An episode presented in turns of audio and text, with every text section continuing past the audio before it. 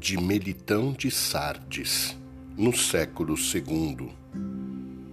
O Senhor, sendo Deus, fez-se humano e sofreu por aquele que sofria.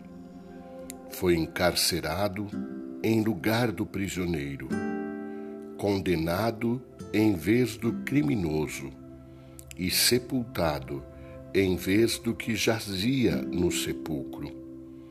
Ressuscitou dentre os mortos e clamou com voz poderosa: Quem é que me condena? Que de mim se aproxime. Eu libertei o condenado, dei vida ao morto, ressuscitei o que estava sepultado. Quem pode me contradizer?